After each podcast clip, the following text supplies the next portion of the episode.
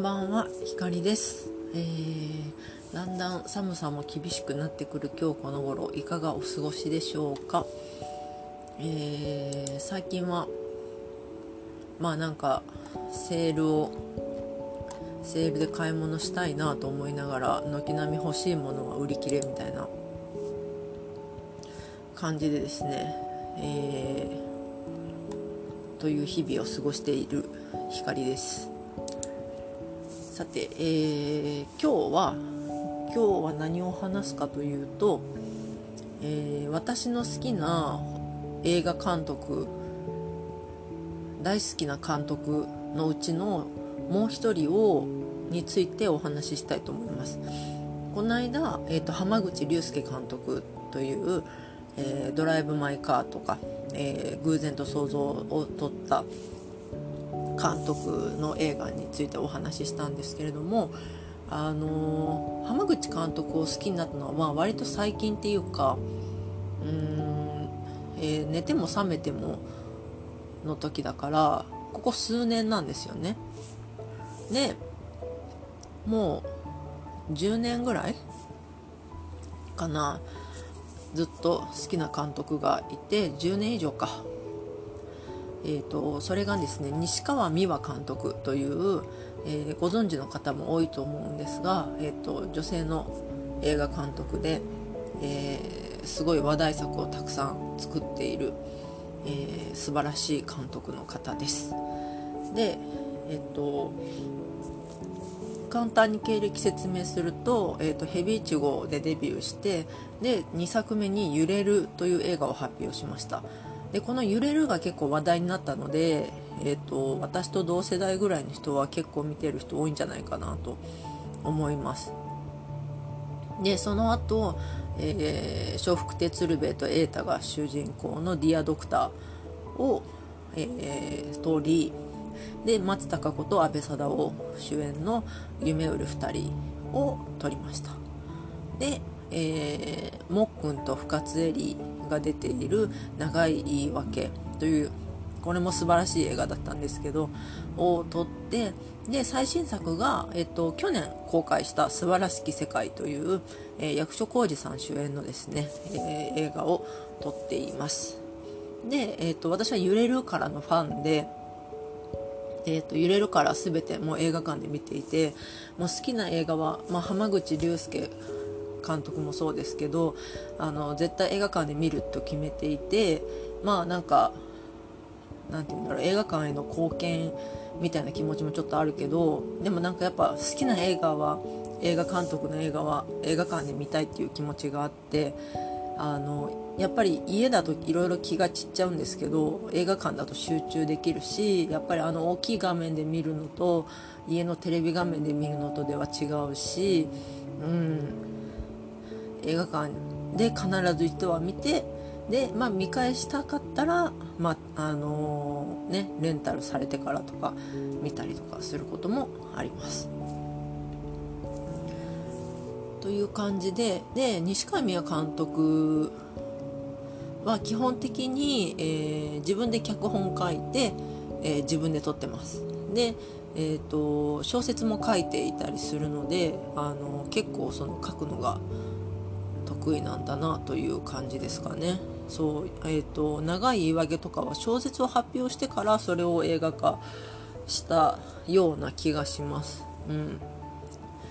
で浜口竜介監督もそうなんですけど、まあ、浜口竜介監督は原作ものも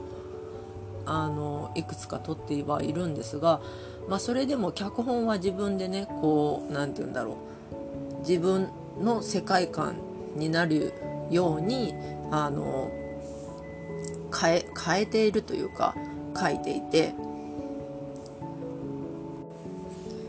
まあ、その監督のオリジナリティっていうものが入ってると思っています。で、えーとまあ、今話してて思ったんですけど私は脚本監督両方やっている人が、えー、好みなのかもしれないですね。うん、なんかその優秀な脚本家と優秀な監督が組んだ素晴らしい映画とかもあるけれどもやっぱり自分が書いた本を撮るっていうところでよりこう何て言うんですかねオリジナリティが凝縮されるじゃないですか。オリジナリティというかその人のパーソナリティっていうんですかねが凝縮されるあの感じ。があってでそのパーソナリティがより出てる映画が好きなんですよでまあそのパーソナリティがえー、なんだろうな凝縮されすぎて合わないっていう監督とかももちろんいるかもしれないんですけれども、まあ、そこがこう自分の心の隙間というかに入ってくるとこうかなりグッとくるもう好きになっちゃうっていうあの感じですかね。なので邦画で好きな映画監督は西川美也監督と浜口竜介監督です。でえっ、ー、とまあ本当どれもいい映画で本当に外れなしっていう感じなんですけどまあえっと長い言い訳もすごい良かったですねなんかもっくんのキャラクターもすごい良かったし何て言うんだろうなんかこう中身すごく崇められているのに中身がないような人を描くっていうのがなんかこう新鮮新鮮だけどなんかちょっと思い当たる節があるみたいな感じでですね。うん。すごい良かったです。あとまあ私が単に深津絵里さんのことがすごい好きなので憧れなので深津絵里さんと西川美和監督が組んでいるっていうこと自体にもちょっと結構熱くなった 覚えがありますね。うん、すごい良かったです。このもっくんも良かったし竹原ピストルさんもも出てるんですけどもうすごい良かったですね。その竹原ピストルさんってもう演技なのか字なのかわからないみたいな感じなんですけどそれがすごいハマっていてうんとても良かったですで今日話したいのは、まあ、最新作といっても去年公開なんですけど「の素晴らしき世界」という映画について話したいなと思います前置きが長くなりましたが。で、えっ、とこれも映画館で見ました。で映画館で去年見てすごい良くて。で、まあ、うち母も映画好きなんですけど母にも勧めた記憶がありますね。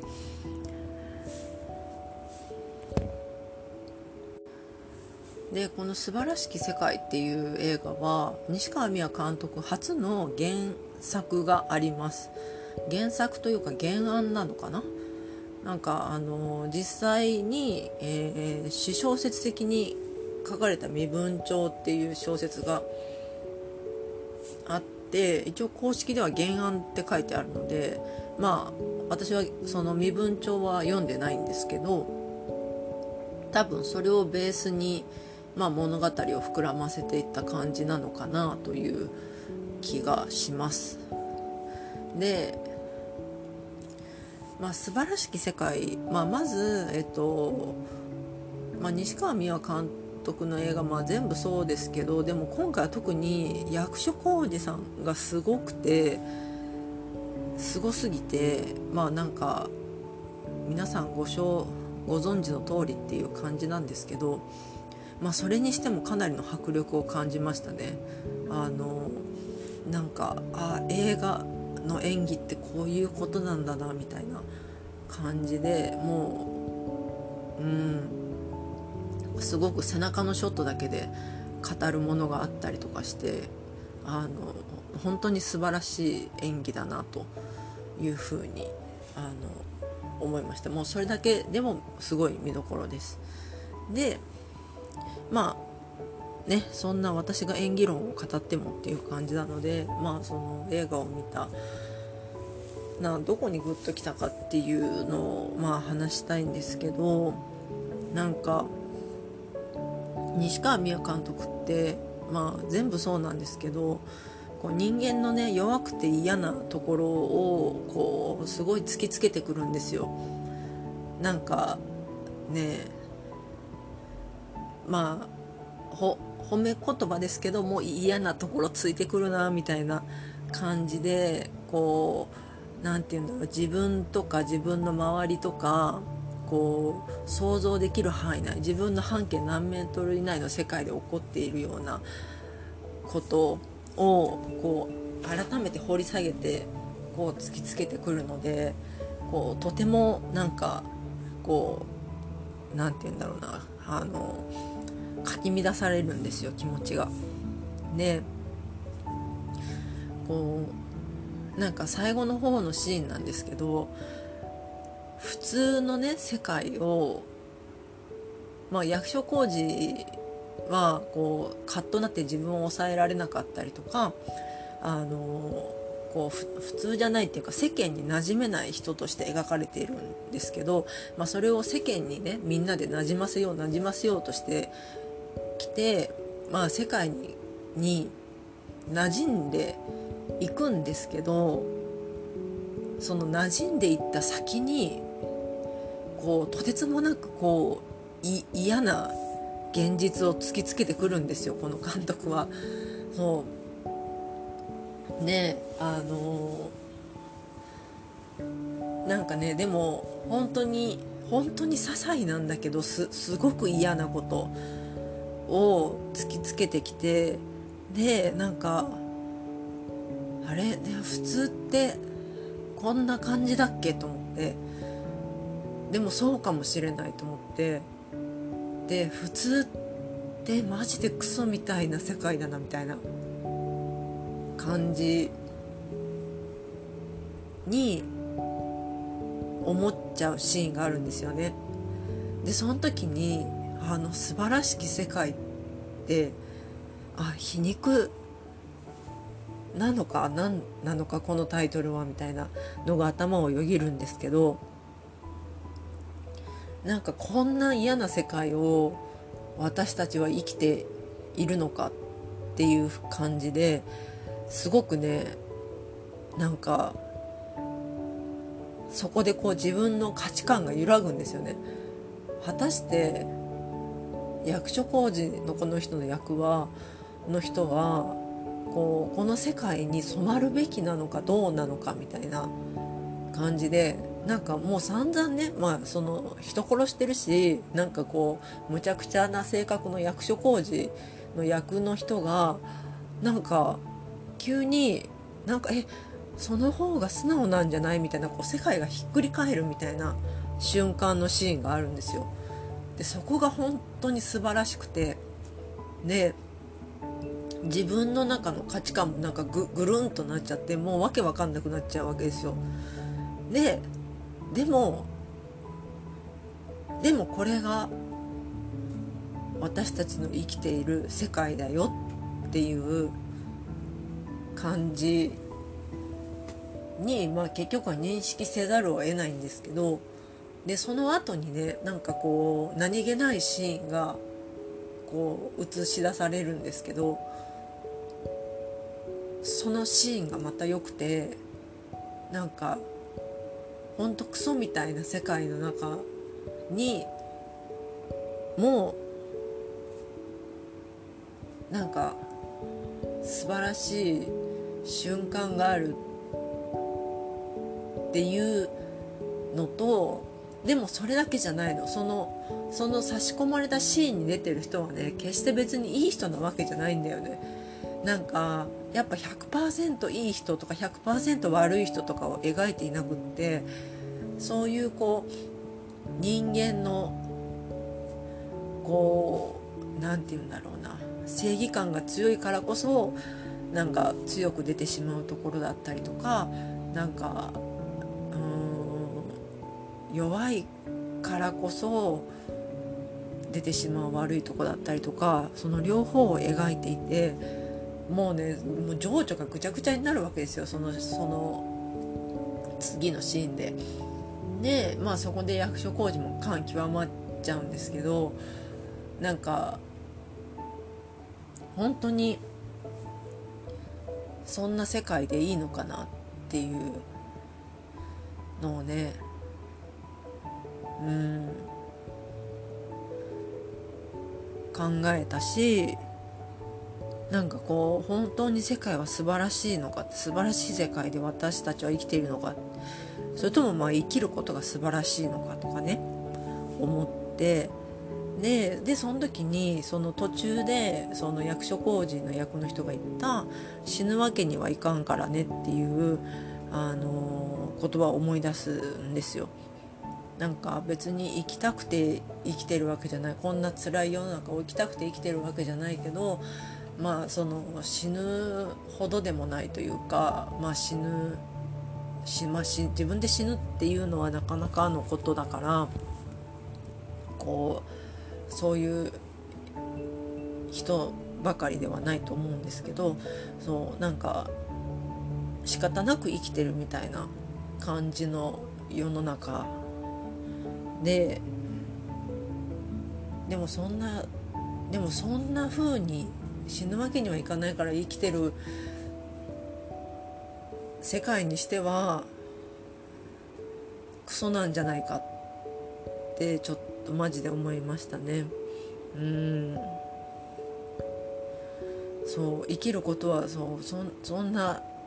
なんか仕方なく生きてるからっていうのにしては生きるっていうのはすごい困難なことなんだなって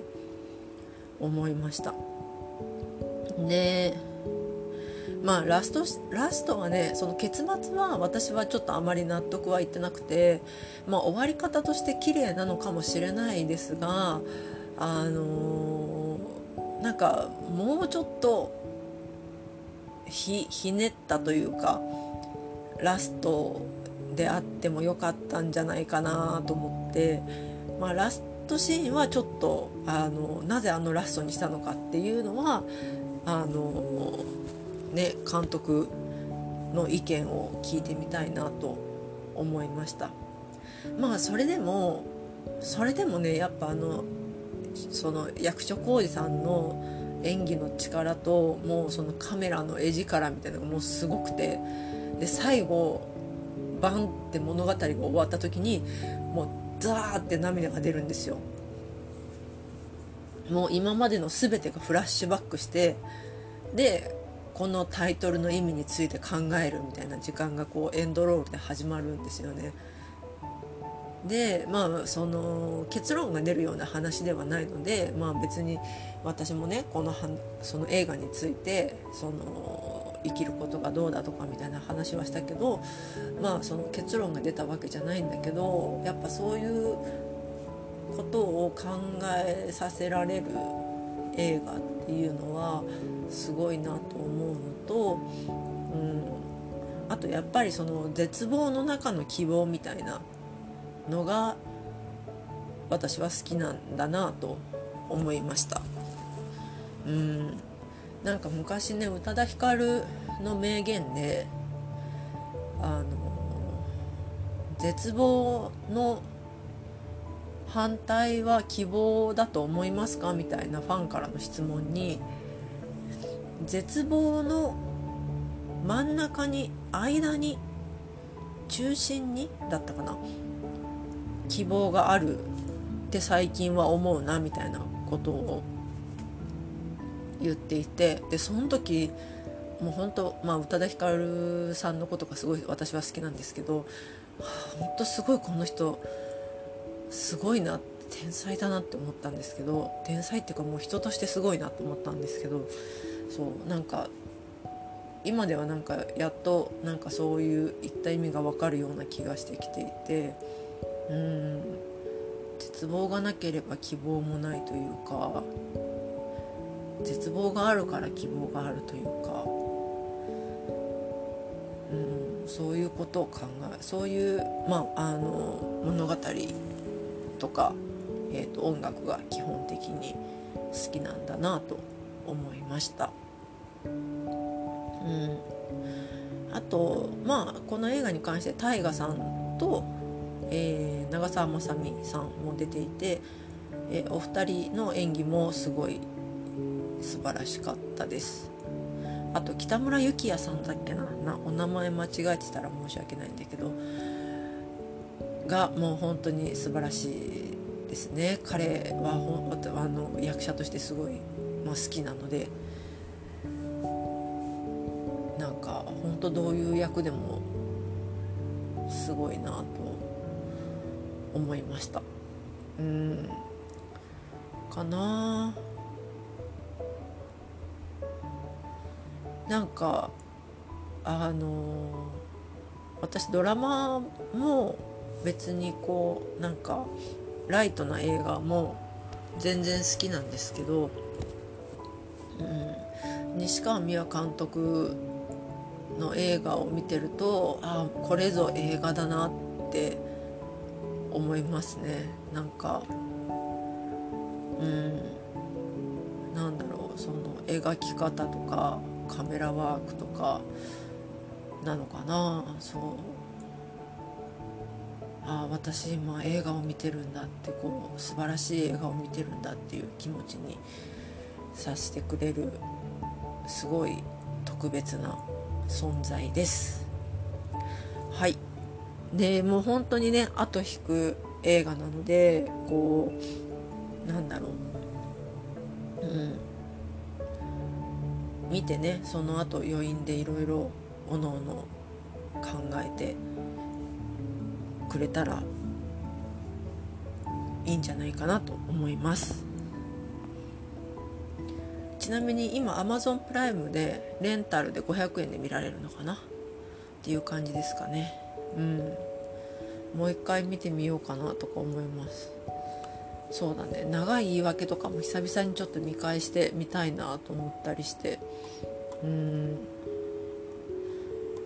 そう。長い言い訳はねほんと小説もすごい面白かったんですよね。なんか読んでまたこれも母に勧めたから。母に本を送ってちゃったから今手元にないですけど、うん、また読み返したいなと思います。はいというわけで、えー、まあ、結構今回はなんか結論のない情緒的な情緒的感情的な話だったんですけど、えー、いかがだったでしょうか？まあ、とにもかくにもねあの素晴らしき世界は本当に素晴らしい映画なので、えー、いろんな人に見てもらいたいなと思います、